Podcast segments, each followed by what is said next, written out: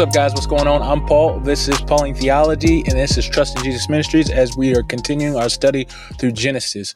We are on the saga of Sodom and Gomorrah and the atrocity that happens. We see now that Abraham is actually about to leave. Um, well, he's not about to leave. The people that were with him are about to leave, and he's going to usher them out. But before he goes, we got something special that happens, man. The intimacy that God loves to share with his people. And so this is going to be pretty touching, pretty touching. So, what's going on in the story? If you haven't checked it out, read Genesis 18, 16 through 19, and then uh, come back and, and, we'll, we'll discuss it. If you've already read it, we're going to go ahead and jump into what the scripture says here. So, what's it say?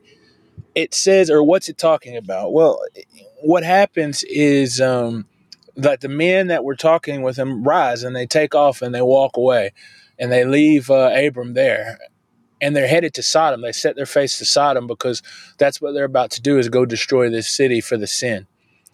But as they're on their way, Abraham, or not Abraham, I'm sorry, the Lord has a discussion with the two messengers or the two angels or the two beings that are around him. And he says, Man, should I tell Abraham what's about to go down in Sodom? So that's interesting on its own that God would even make a, you know, an inference that he would want to speak with Abraham about the things that he's doing. I shouldn't say it's so bad because uh, in a- Amos we read it says that God doesn't do anything without disclosing what he's about to do to the prophets. And so he is about to, I guess, in a way, the, the writer is saying that Abraham is a prophet the first of the prophets, and that he is going to speak with um, uh, he's going to speak with Abraham and let him know what's going down.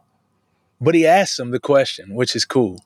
But then after that, he goes and he makes a discussion as to why this is even relevant in his mind.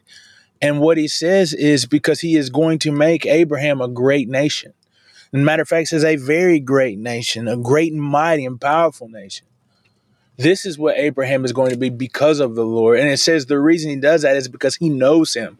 And the word know there has a lot of different meanings, but in this particular sense, it could be cho- known as chosen. And so it's because God has chosen him. He has picked Abraham from all the peoples of the world. And because he has picked Abraham, it shows a response that Abraham will do in the future. And it says that he will train up his children to know the Lord. It says that, that they will be able. Um, it says that that they will know the the word of the Lord, that they will uh, walk in the way of the Lord, and that uh, that they will follow the statutes of God. It says Abraham's going to command his sons and daughters to do this.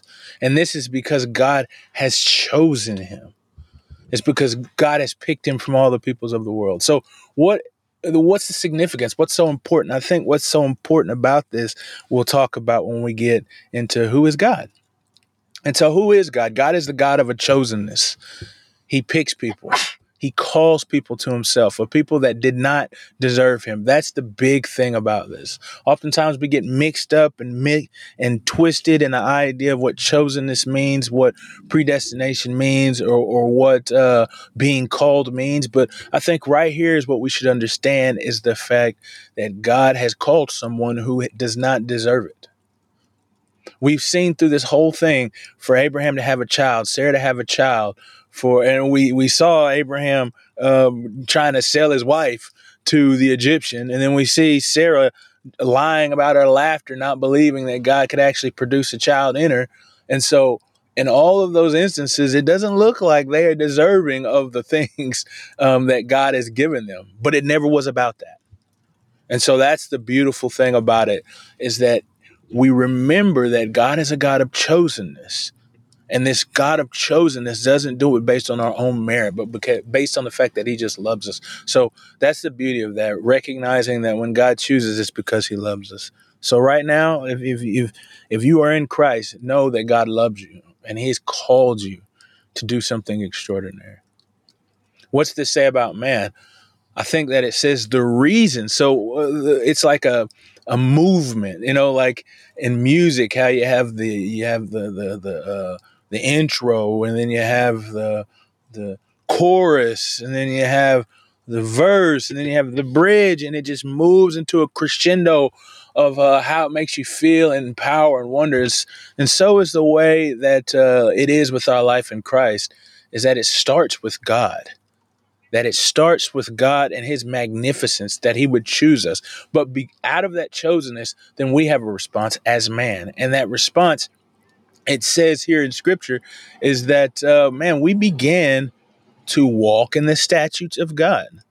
In this instance, particularly, it talks about that Abraham teaches his children to be righteous and justice, to be righteous and just, and to follow in the ways of the word of the Lord.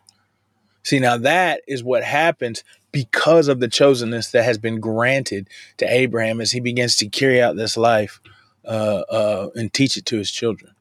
And so for us, I think that's the same way. As God chooses us, man, we live out that life that He's called us to. Paul says it perfectly when he says that we live um, that we live in a manner worthy of the gospel. So, how do we apply these truths to our lives? How, how do we uh, take what we have learned from this instance about God choosing, and then for us that uh, we have uh, responded in such a way to this chosenness? Well, I think uh, right now we should reflect on that chosenness that God has given us. That that grace and mercy that he has granted us, that he's bestowed on us, a, a family that he has called us to. And then because of that, how we should live. How we should live.